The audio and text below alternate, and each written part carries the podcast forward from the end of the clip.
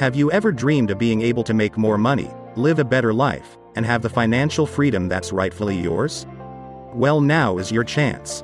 With an engaging perspective and tone, your host Ryan DeMent will guide you through your journey to financial freedom one step at a time. Let's get to it. Here is your host Ryan DeMent. Hey guys, Ryan DeMent. Hope you guys are having a great day today on the podcast. You guys have me. I know I wanted to do a little follow up.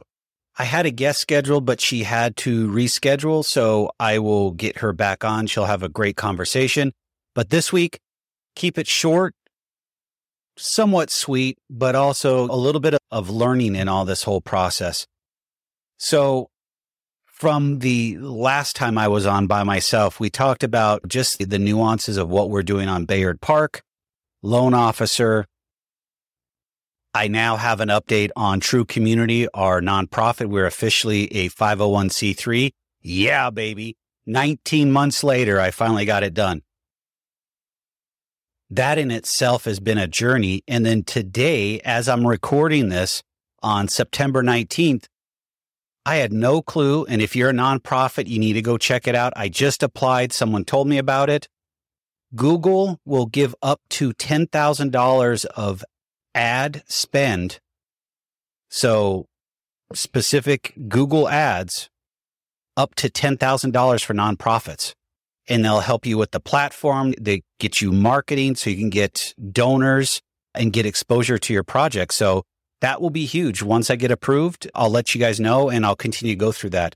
But this week, really want to talk about not just ups and downs, but the the crappiest times of this market. And I say crappy is because I don't think even in the great recession or the great downturn in 2007, 2008, the market wasn't the way it was. The market is what it was, but it's not today. And all of these individuals are talking about all these same things that are happening. And it's truly not. Today we have headwinds with interest rates. We have headwinds in inventory. And back then, the market crashed. You had all these other financial institutions falling apart. We had all these shadow loans, properties. I lived in Vegas at that time and I was seeing people that were exotic dancers and people that really didn't have any verifiable income owning six, eight, ten houses on arm mortgages. And then when the interest rates jumped up, they lost their houses. And there was houses in my development that I was living in that people were going in and raiding and taking the copper out and everything like that. It was crazy. Do I think there's troubles in the market? Yes, we're in them right now for all of you guys out there, I, the only way I know to say it is we've been in a recession for months. This has been a very long time coming and you can't throw all of this money into the economy and then expect there not to be inflation. And inflation has been a huge headwind in this whole process. And now it's coming down and we're going to go back up because we've got oil over $90 a barrel. We have gas prices, at least out here in Arizona. I'm close to $5. I just read an article this morning in the Wall Street Journal. California has now gone over $6 a gallon. Those are all additional headwinds that we're facing. And when you have an entity like the Federal Reserve everything they do has a lag effect. You can't move the levers and then expect there to be change that quickly. The system doesn't work that way. And I only think things are going to change on interest rates, whether I'm right or wrong, is if something big breaks in the system. And that's what I really want to talk about. If there's banks that fail, we have lending issues to where we have defaults coming through crazy. Auto industry, the average interest rate on a used car note at this point is over 13%. That's just ridiculous, crazy. Mortgages are over 7%, pushing 8%.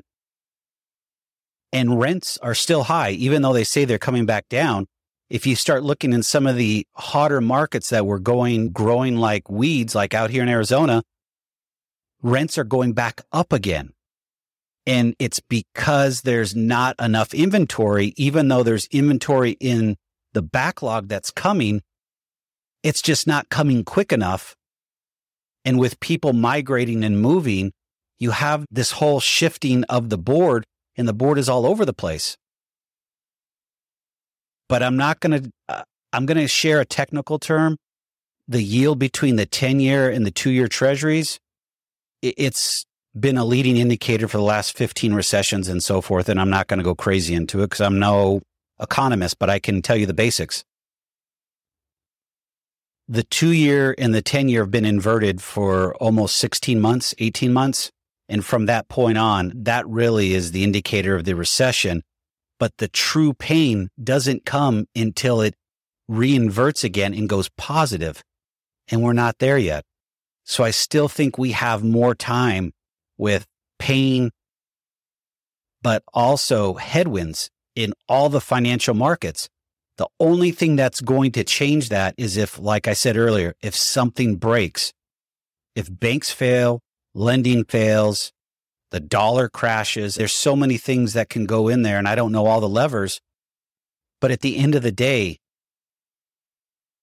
we have to be prepared for what's happening in the market, educate ourselves, but also understand the world is not falling apart. We're just going through a downward spiral, excuse me, spiral of the economy. And the numbers that come in with unemployment and gross domestic product, it, they've all been adjusted. They've been adjusted backwards. So we're losing ground. Unemployment's going up and we're going into a election year. And the Federal Reserve has two mandates. Inflation, unemployment rate. So if either those two get out of control, they have to pull a lever. But unfortunately, pulling their lever means either raising interest rates or lowering interest rates. And if they do either or, it's a delay and and you're not going to see much of a difference when it comes to changing the economy. I don't know about you, but for me personally, I rather see interest rates stay higher for longer than seeing a million or 2 million people out of a job. I want to see people working, getting through it, it being tight. I get that but I'm also not willing to let there be 2 million people trying to get another job and there are no jobs to be had. That's a problem. But we also have some good news in all that. And the good news is there's still almost 9 million open jobs available. Even as the hiring has slowed, there's still 9 million jobs to be had. So that's a positive. But in the end, we have to be prepared for the worst. And I think the worst has not come yet. And I'm just being real with you guys. And I'm in the market. We're building houses in Evansville. And am I worried? Yes. I'll give you an example. I had a conversation with our realtor today and I really put the screws to him to tell him, Hey, these houses need to get sold ASAP. You need to do everything you possibly can to get them sold. We have seller concessions. I will buy your rate down a 30 year fixed. As of today, rates change daily, hourly sometimes, down to five and a half percent. That house is being sold for 189,000. That would make the, the principal and interest taxes payment roughly about 1200 bucks. That's still more affordable than paying rent in Evansville. Average rent is $1,400. So you're saving $200 a month, $2,400 a year. Is there upkeep on a house? Sure, there is, but it's a brand new house. So you've got some delay and you'll also get a 210 uh, builder warranty with it. But my point was this. I, when I was speaking to our realtor, he had some excuses. And that just reminded me about what we're talking about in the economy. Everyone's got excuses about what's going on or how it's happening. Instead of using an excuse, find a way to get through the, the hurdle. Good example. And I'm, I'm nowhere close to doing this, but I, I have a good idea and I write it down and, and I mark myself when I don't do well. Budget, making sure you have a budget and keeping track of what you spend on a monthly basis. Credit cards are out of control right now. Why do you want to continue to charge on your credit card at 18, 19, 22% interest? Pay them off. Use the snowball effect. Take the smallest balance, put the most towards it, pay your minimum payments towards the other. Get out of debt. Have an emergency fund, $1,000 or more in the savings account just in case and don't go out and chase don't go out and chase the Joneses. You don't need the things right now. Even in real even when everything is great, you don't need all the payments. Why take on the payments if you don't have to? It just amazes me that people want to take on all these payments and then they wonder why they're having problems.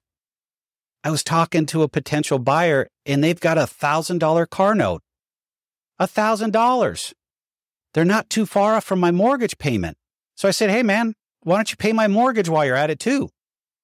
It, it just, it makes no sense whatsoever. And I don't know how to explain this other than you should be scared always, whether we're in a good economy or bad economy, to where you're managing your money, you know exactly what goes in and goes out. Because I know you don't want to live paycheck to paycheck. And with inflation, interest rates rising, and slowing down of the economy, it just makes it worse. And it's just, it's sad that we continue to let these things can fester when we can fix these problems in our households and be able to be financially secure or sound. But we are such consumers that we feel like we're missing out on this next purchase. And I'll be the first one to tell you I'm selling houses. And the first thing I tell people when they contact us about buying a house, excuse me, a home, Do you got a budget? How much can you afford on a monthly basis? Do you have reserves? These are questions that we should be asking ourselves on a daily basis to make sure that we're on top of exactly what we're doing. Because if you're not managing your money, your, excuse me, if you are not managing your money, who is? And if no one's managing it, probably likely going to be having some issues, if not already. And the housing market is very unique right now. There's a lot of levers you can pull, whether you're a real estate agent or a developer like me selling houses or a loan officer like me also. You can do different things, but you have to be willing to get outside of your comfort zone to do them. And when I was speaking to a potential buyer, she thought I was crazy that I asked her what her budget was. And are you ready? Are you prepared to buy a home? Because it's a commitment. And she's, I've spoken to quite a bit of people that are selling houses, and you're the very first person to tell me that. Are you prepared? Do you have a budget? Do you have money saved up? Because with our homes, we have down payment assistance to where really the buyer doesn't have to come out of pocket with very much. It's very little. And having skin in the game is a good thing but I also like down payment assistance too. But if they're not financially secure and prepared for home ownership, they should continue to rent until they are. If they have out of control debt, they won't get approved for a mortgage. And that's the other difference, guys. Today, we have so many fail safes in place to where they are not, the lenders are not giving out shadow mortgages or crappy mortgages. They're verifying everything. So from a mortgage standpoint, I don't think we're going to have a collapse there. Will we have some troubles in the auto industry? I think so because of these high interest payments on these cars. $1,000, 1200 bucks, $800. That's crazy. Somewhere that's going to break. And then now we add in student loans that are going to start being repaid next month. That also adds a layer of issues that are going to come up. But to make this short and not drawn out, you can be prepared for all these things to where you can eliminate debt, get yourself out of debt so you don't have to fight with your monthly payments and living paycheck to paycheck by budgeting and ensuring you know exactly what goes in and what goes out. And I've said it a hundred times. I'll say it a hundred and one times. If you don't know, no one else will do it for you. And that will leave you in a pretty bad place. Bankruptcies will probably be on the rise out of this run, more than likely. But what can you do? you don't want to be a statistic. You don't want to be somebody that files bankruptcy because that is just going to ruin your life for a very long period of time. The more, the more you can get into your finances and manage them effectively, the better off you're going to be. Ask people questions, especially if you are at a company that offers a 401k you can call them. They might have financial coaching for you or financial advice. I'm not sure. Some places do, some places don't. But why not ask? They could help to put a budget together for you and then you can manage it and you're not having to pay for it. You're paying through it, through it on a 401k. Your employer is, or you potentially could be also, I should say. But in the end, use the tools at your fingertips to get yourself in the right place. Because ultimately, you are the only one that's going to be able to make the change and get through all of this. It's going to be a rough ride. It's going to be bumpy, but I think there's going to be some bright spots and some green shoots coming out of it. And one I still believe is the housing market. There's still opportunity there prices are ripe, markets are, there's still markets out there to be had. But if you can get an, a mortgage interest rate at 5.5% and pay $1,200 a month, that's still a win. That's still setting you up for success. So guys, prepare yourself, get ready. There's going to be pain in this process. But the better you're prepared, the better off you're going to be. And if you are looking for a house in the market, do your homework. Lay out all the costs of renting, lay out all the costs of homeownership, and make sure that it makes dollars and cents for you. If you can't afford it, continue to rent. And if your rent is going up and you can't afford it, go find another place to rent. You have to find something that works for your budget. You can't just keep on taking it and saying, Oh, I'm going to make it work somehow make your budget work for you and you will be taken care of financially in the long run. Could it be painful? Is it going to be painful in the short term? Of course. But once you pay off your debt and you're not living paycheck to paycheck, life is so much better. Have a good one, guys. I'll talk to you guys later.